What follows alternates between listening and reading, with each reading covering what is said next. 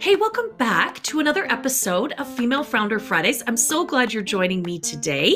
I'm Lindsay White, and I am your host. And this podcast is all about telling the stories of these incredible female founders and what they do in their businesses, how they got to where they are, the lessons they've learned, and hopefully uh, giving us some wisdom uh, that they've learned along the way. My guest today is Brandi Payne, and she is a mental health consultant who works with high-performing individuals and teams to help them dodge that burnout that we're all experiencing right now. And Brandi's take on how to approach mental health, particularly for those of us that are those real A types that are really driven and we're really passionate about what we do. And so the traditional approach doesn't necessarily work. And so Brandi's got something um, that's really novel um, that I hope uh, will help you if you You're in a place where you're experiencing some burnout, which I think so many of us are. And she's got some interesting lessons that she's learned along the way to share with us today. So I hope you enjoy the episode.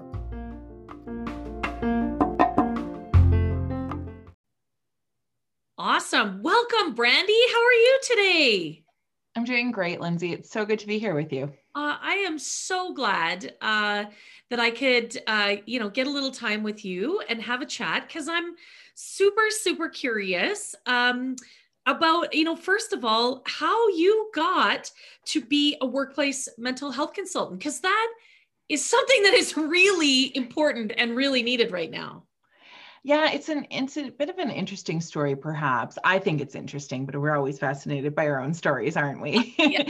um, but for me, like I, uh, when I was in government, I one of my roles was the to be the minister responsible for mental health in the province of Alberta, and it was through that experience that I, I really came to see how much mental health underpins so much of our lives.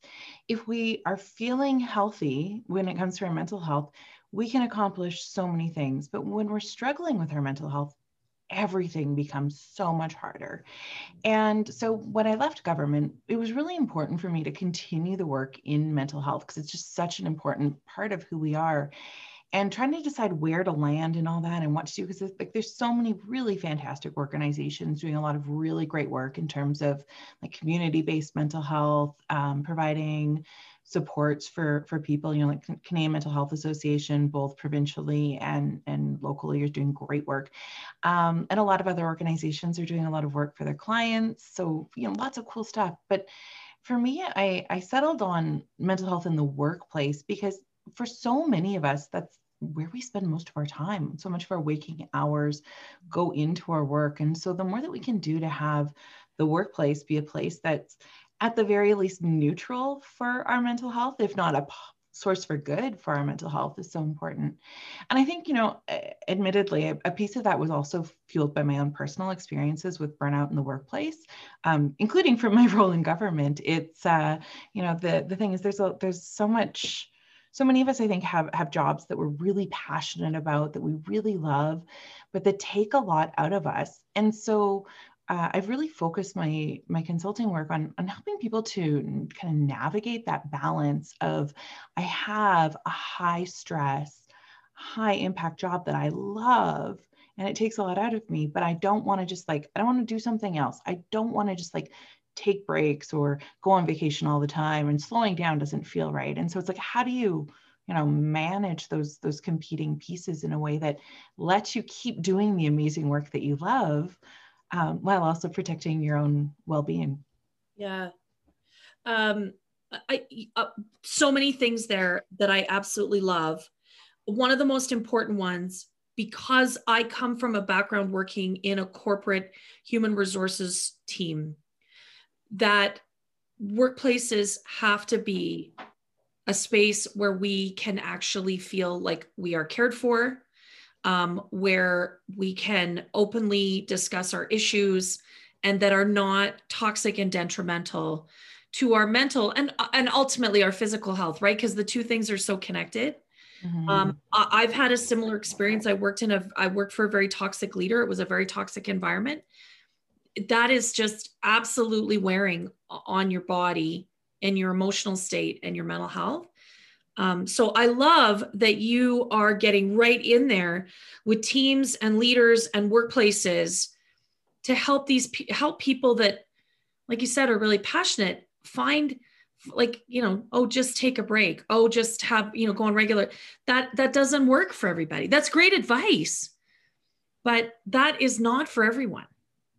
Yeah. And I would, you know, dovetailing with that, I, I think it's also important to know that, and, and to note that it, you don't have to have a toxic, horrible leader for your workplace to have a negative impact on your mental health. Totally. Right? There's a lot of different factors that go into how we experience our workplace. And so that's why part of the work that I do is focused on helping workplaces and leaders within the organization to identify where in their organization the particular pressure points are.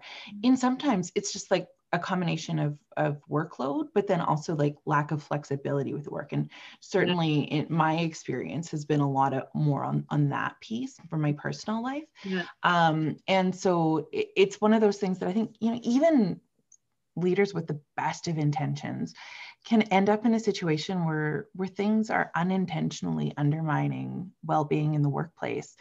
And I, that's why I think it's so important for us to, to be looking at these things and, you know, doing those checks on what's going on with you in the organization, but also checking in with our people and how they're doing. Because some people have a really high tolerance for stress. They, you know, can go, go, go, go, go forever. And they seem to be like the Energizer Bunny. I think we've all encountered those folks. Um, and then there's other of us who it's like, we can go so far, but then it's like, we we need to take that break or else we crash. Um, and other people, it's it, like, we're, we're all different. And, and ultimately a, a key piece of it is, is really getting to know your people and what makes them tick, but then also how can you support them in the way that helps them like stay at the top of their game to, you know, keep up with that creativity, that innovation, um, productivity, and, and just like showing up for work as their best self. Um, because at the end of the day too, it's, it's also about being able to show up as the whole person that we are, right? I'm Brandi. I'm the same Brandi, whether I'm at work or if I'm at home with my kids or hang out with my best friends, I'm still me. I bring everything that I have with me, and everything I'm feeling, everything I'm experiencing comes with me to each. And if I'm in a safe environment where my whole self is accepted, whether that's home, work, with friends, whatever, it's much healthier for me if I can just be who I am, share how I'm feeling, as opposed to feeling like I have to put on an act or put on the mask or, you know, fake it till I make it or hide part of how I am. Because ultimately it's that, that needing to like hold back that really kind of shears off some of the edges of what makes us great uh, and makes it harder for us to be successful at work. Yeah. You know, this is where uh, you and I have so much in common in terms of our philosophies, because it, it really is true.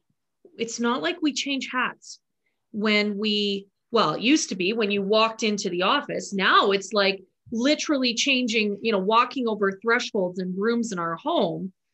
We don't become someone different. And I think, Um, if nothing else, this, you know, pandemic and so many of us moving home so quickly, like we, you know, for many people, just got dropped into it from Friday to Monday. It really has demonstrated that we can't show up differently, right?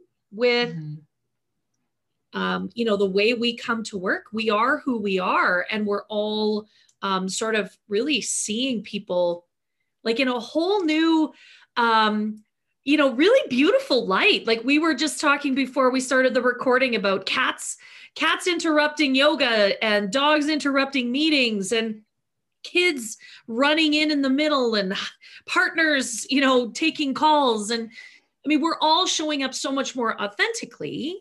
Mm-hmm. And when we do that, we just, I think we get to bring so much more of all the good pieces of ourselves. Yes.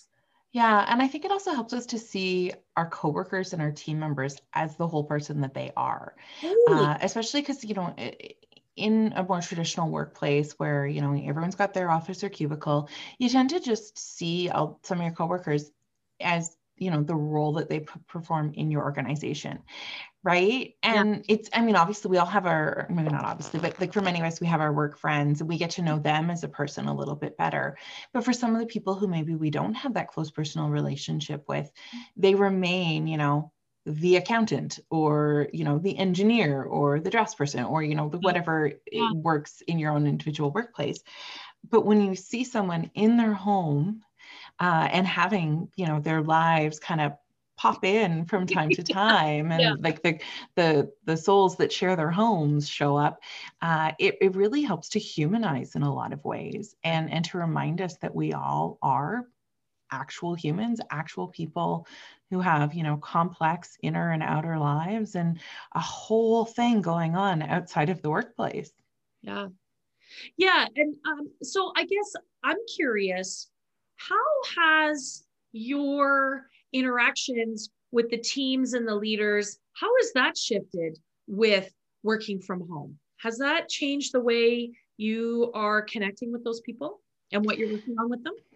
Yeah, that's a great question. Uh, definitely we're seeing, there's uh, obviously there's way more Zoom meetings for everyone, right? And so a lot more, you know, seeing people on camera, or, you know, seeing the little like icon because they've chosen to have their, their camera off for that session. Um, but yeah, a lot more virtual delivery, which I think has been um, both good and challenging. One of the things that makes it challenging, of course, then I mean, we, we reams of paper have been written about, uh, um, or is it even paper anymore? Should we say dozens of pixels uh, about, you know, the uh, impact of Zoom meetings and like online meetings on, on people, and, you know, just the act of sitting and looking at the same square and multiple faces at once, and how that kind of overload some of our processing systems in our in our brain. Um, but I also found one thing that's great about it is that, you know, it gives that kind of window into the person. I think a lot of people over time have put some thought into, you know, what's in the background for their square, and personalizing it in a way. Uh, at the same time, it still gives us a way to look someone kind of in the eye and get some of that uh, feedback from them. I've also heard from a lot of managers who've noticed that, you know, they'll have some team members that regularly turn on their camera during group meetings. They almost always have it on, but if that person then is leaving the camera off for a couple of days, that gives them like a, a signal that maybe to check in uh, offline, like with a phone call or something else, just to see how that person's doing and, and how things have changed for them. Yeah. One of the other pieces that I've really found uh, since the pandemic is there's a lot more interest in having conversations about mental health in the workplace. And there's a growing understanding that there's a role for the workplace when it comes to individual mental health. Yeah. The workplace isn't the whole kit and caboodle. I mean, we all have our own, you know, environmental or social triggers that mm-hmm. contribute. So for example, the pandemic is one that we're all experiencing, but, you know, people could be having fights with family members, or going through a challenging time in a marriage if they're married. Um, health scares, things like that, are, are other contributing factors. And we also have a, like our own individual biological predisposition for mental health conditions, which is a factor as well, cool. as well as like the other things going on in our personal life and our, our social lives.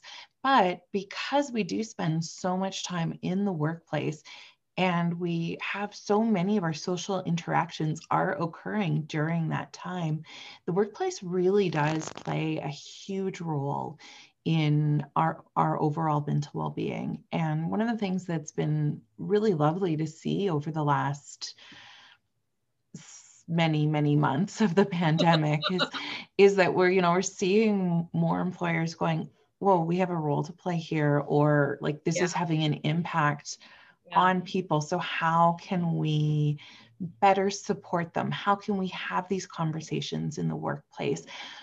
Are we offering the right services and supports? Do our people have the skills and tools they need to support their own mental well-being? And then, you know, a little bit of that willingness to like look in the mirror and see organizationally, are we doing things, are our policies making sense to support our end goals? One example I like to, to use is like, uh, you know, some, some workplaces have experimented with things like no emails after six. But at the same time, if you're doing like, so that, so no email after six sounds like a great rule on the face of it, because then it's encouraging people not to check their emails and giving them that little bit of break time after, you know, dinner time, that kind of thing, which is really great in many ways, and having some, you know, norms and, and expectations around after hours communication is critical for any workplace. I, it's one of the first things I recommend to most people. Um, but if you're also doing a flexible workplace policy where people are able to shift their hours to meet personal needs, what then are you saying about the person who, you know, is working after six to meet maybe childcare needs in the middle of the afternoon? How, like, are they not, long, not allowed to respond to emails because that's their work time? Like, we respond to emails during yeah. our work time. And so, you know, setting up things like try and schedule send, but it's okay if you send an email after six, just know that no one's looking at it till the next business day, you know, like those sort of conversations yeah. and, and taking a bit more of a nuanced look at some of this stuff can be really helpful. Well, and I think, so first of all, I, I think you're right. I mean, I think, you know, employers are taking a larger role in, in saying it's not, you know, it's not just good enough anymore that, well, we have our employee family assistance program here, call this one eight hundred number. And, you know, how do we arm leaders at all levels to be able, because that's sometimes that's the hesitancy, it's a difficult conversation, right? What do I even say? But yeah, like, I don't think, you know, organizations becoming parental in the way that you can't do this or you have to do that. That's, that's no way to run a great organization that wants people to be open and participate and create and innovate, right? Um, mm-hmm. So I, I love that. I love that you challenge them to look at this and think about all the outcomes, good and bad, that are possible from something that they think on the face looks great, but in practical application, actually it doesn't, it's not a one size fits all kind of deal with mental health, right? And I think that that's the key message at the end of the day, is there is no one size fits all. And I And I'm going to, and I say that, and I'm going to recognize how much more challenging that makes these conversations yes. and how much more challenging that makes these planning, because what's going to work for me isn't going to work for you, isn't going to work for the person down the hall. Um, but it's ultimately by having that more personalized approach and having those conversations with individuals like, hey, are you okay with receiving emails? Or like, I'm going to send you an email yeah. sometime, but I don't want you to get back to me until next business day. Or, yeah. hey, how's your workload going? Do you need to take a little bit of extra time off? Because I know we've put a lot on your, your plate lately. Or, you know, like, are you going to work? I know you have to work on the weekend to make this deadline.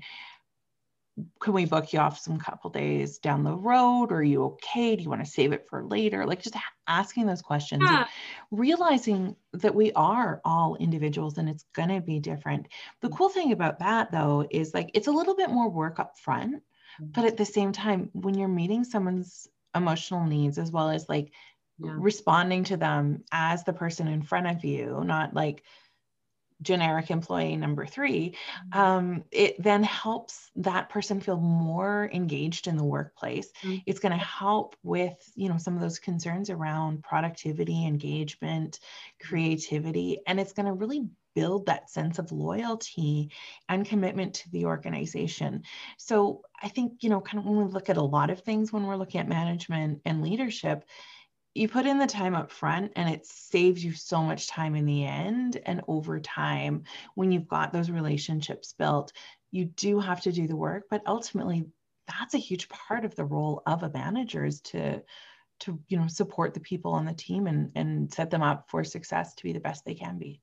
Yeah. It's such a great investment, right? Mm-hmm. Such a great investment.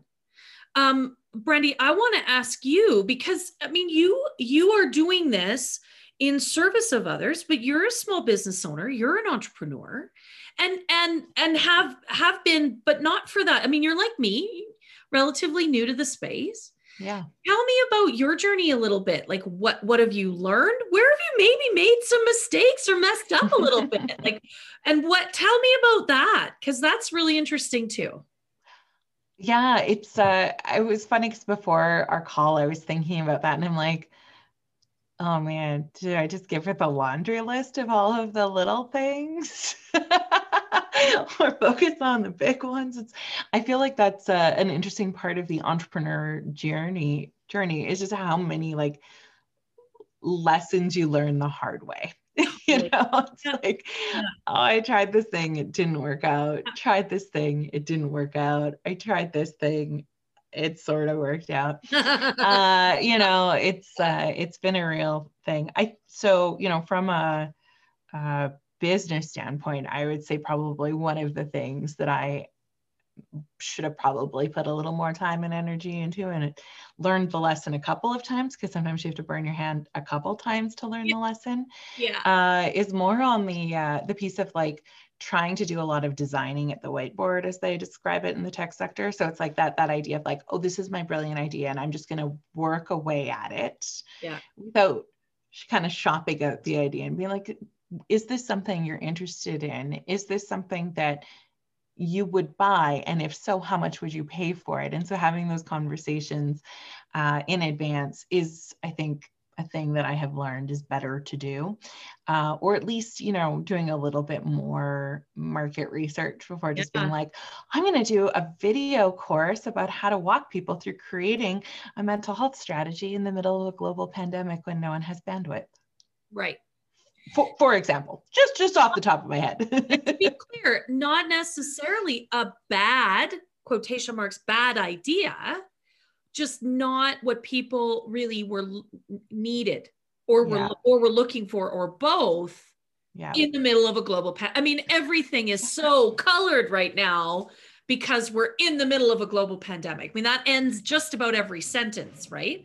Totally. Yeah, totally. Yeah. And uh, so it's it's been a good lesson of like, not just, you know, because a, a lot of the conversations for entrepreneurs are like, figure out who your ideal client is and, right. you know, figure out what they want. And so it's, you know, um, for me, it's it's been really getting clear on what problem I solve for them. Yeah. Um, because I mean, you know, working on workplace mental health, there's a large variety of organizations and industries that this work really applies to. And so for me, ideal client was a tricky question to answer.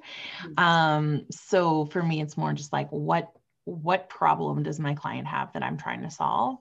Yeah. And how am I going to solve it for them, kind of thing. So, you know, getting clear on that piece was really good. Um, but I also think, you know, uh, perhaps as a mistake as well, or, or learning was like, that's something you learn by doing, not by sitting around with like yeah. your notebook.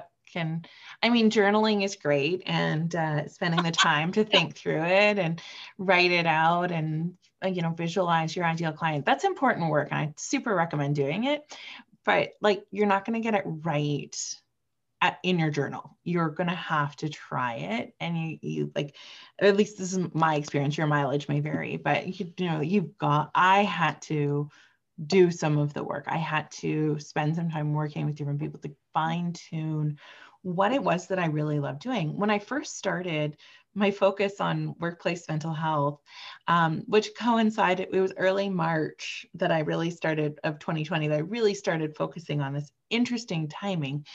Um, but the, uh, you know, at first I was like, well, I don't really want to do workshops. I want to really focus on strategy design. And now it's like, I love doing the workshops. Facilitating workshops is like my favorite. Doing info sessions is my favorite. I love that stuff. And if it hadn't been for the pandemic, I think it would have taken me a longer time to figure that one out.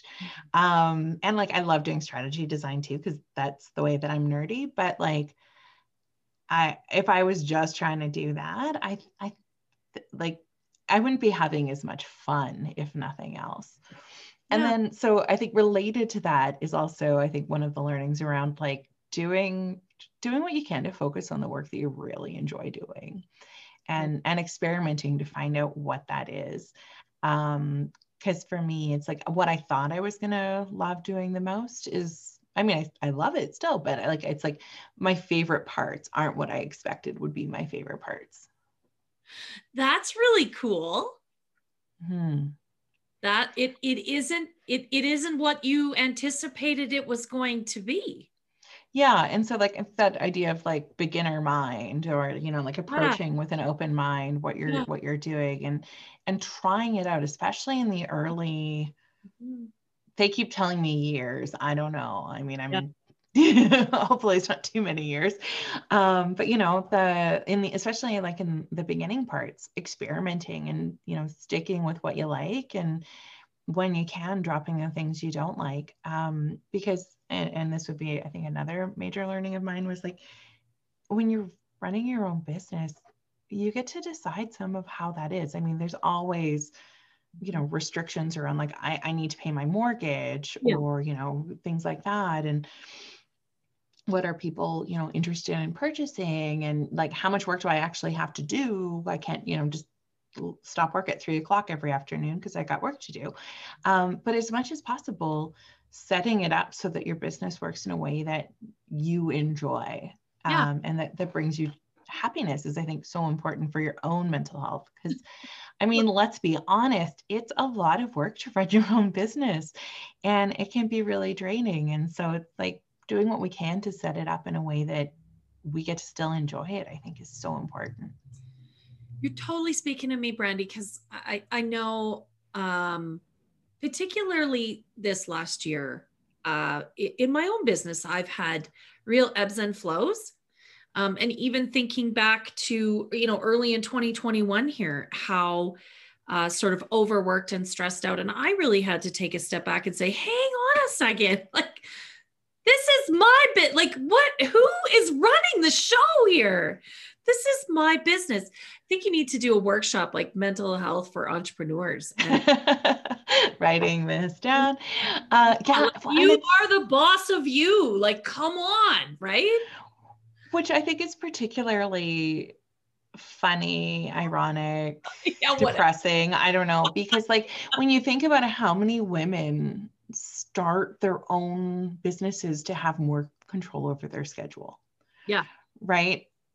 Almost every woman entrepreneur I talk to talks about how she started her business so that she could have more control over schedule, more flexibility. And then if we forget that and we just kind of like let it wash over us in yeah. this like tsunami of work, then we're not actually achieving the goal we set out for when we when we launched our business.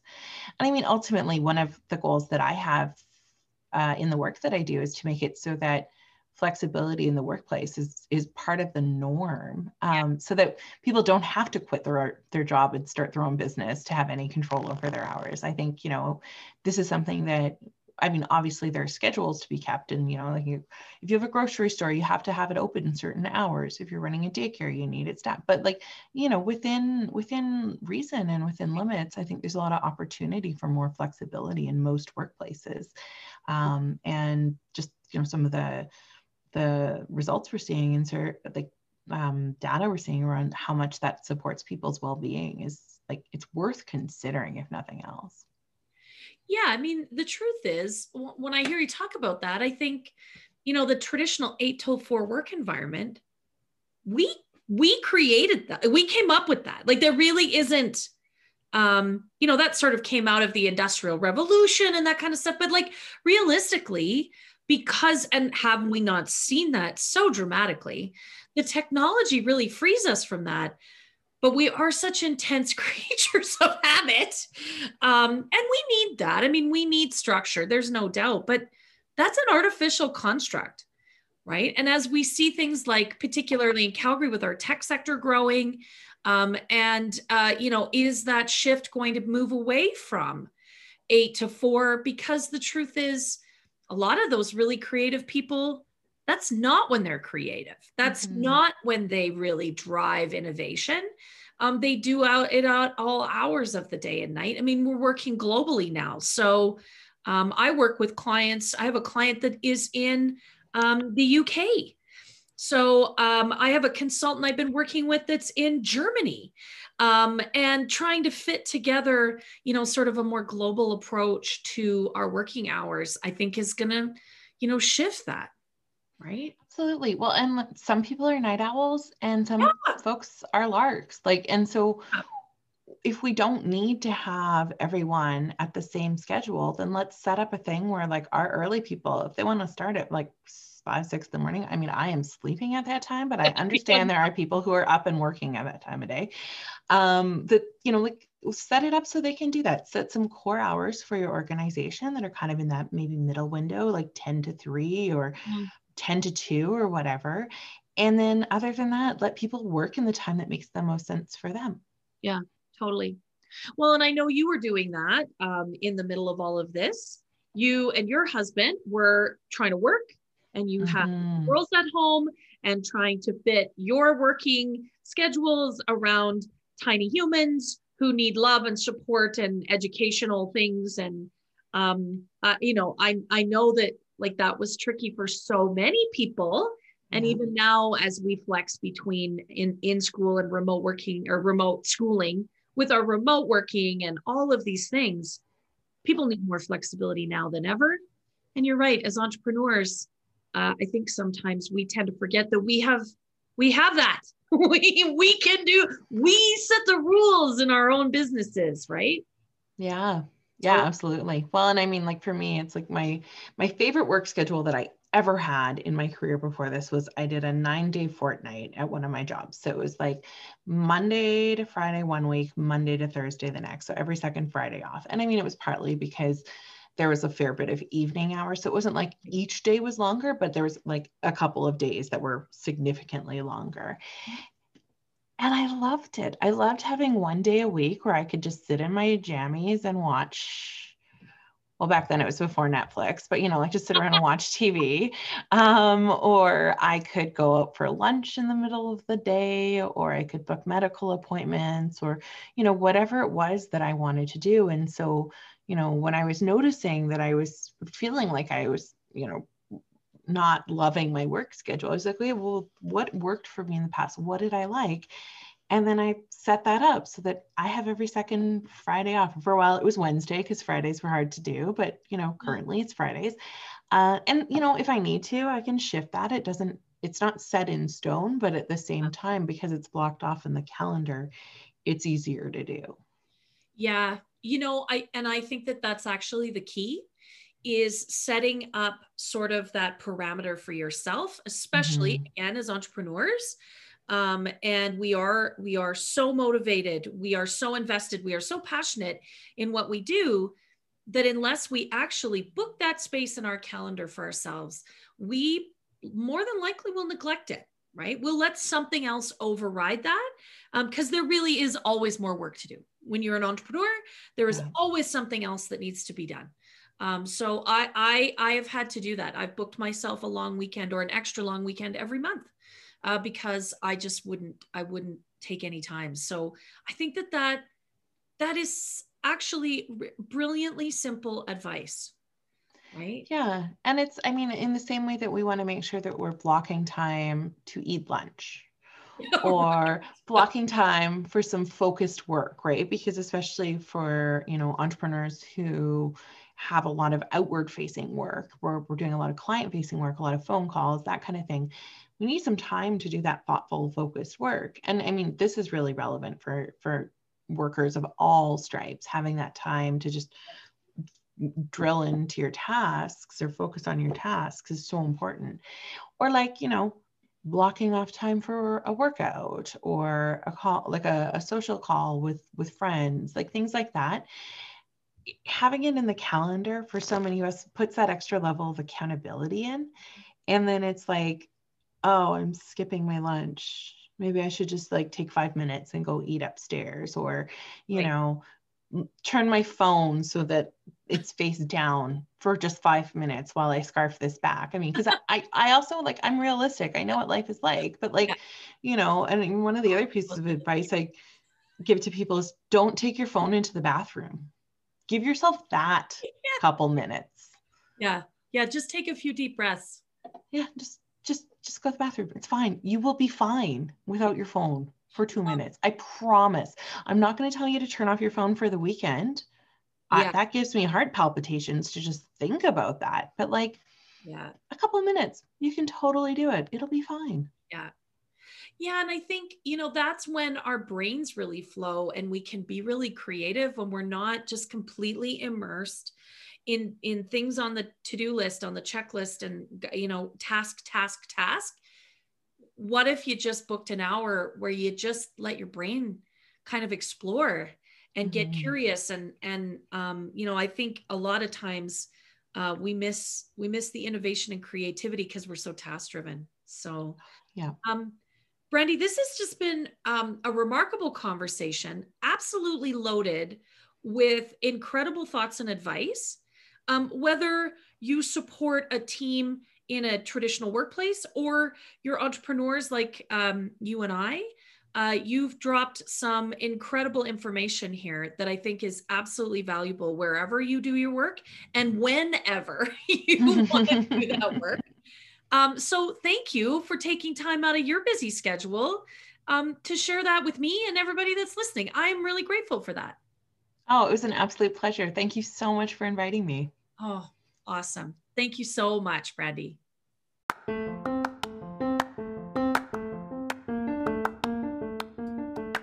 That was a fantastic conversation today with Brandi. I really love her approach to helping high-performing teams and high-performing individuals find the mental health supports that they need uh, so that they can really avoid that burnout that so often those types of people are really close to, and really find a solution that's going to work for them and fit their lifestyle and help them keep that high-performing edge. Uh, I think that that is really unique. Uh, and I really appreciate what Brandi shared with us about her own journey in building her own practice. Uh, I hope you had as much fun listening uh, as we did recording it. And I hope you'll join me next time uh, for another episode of Female Founder Fridays.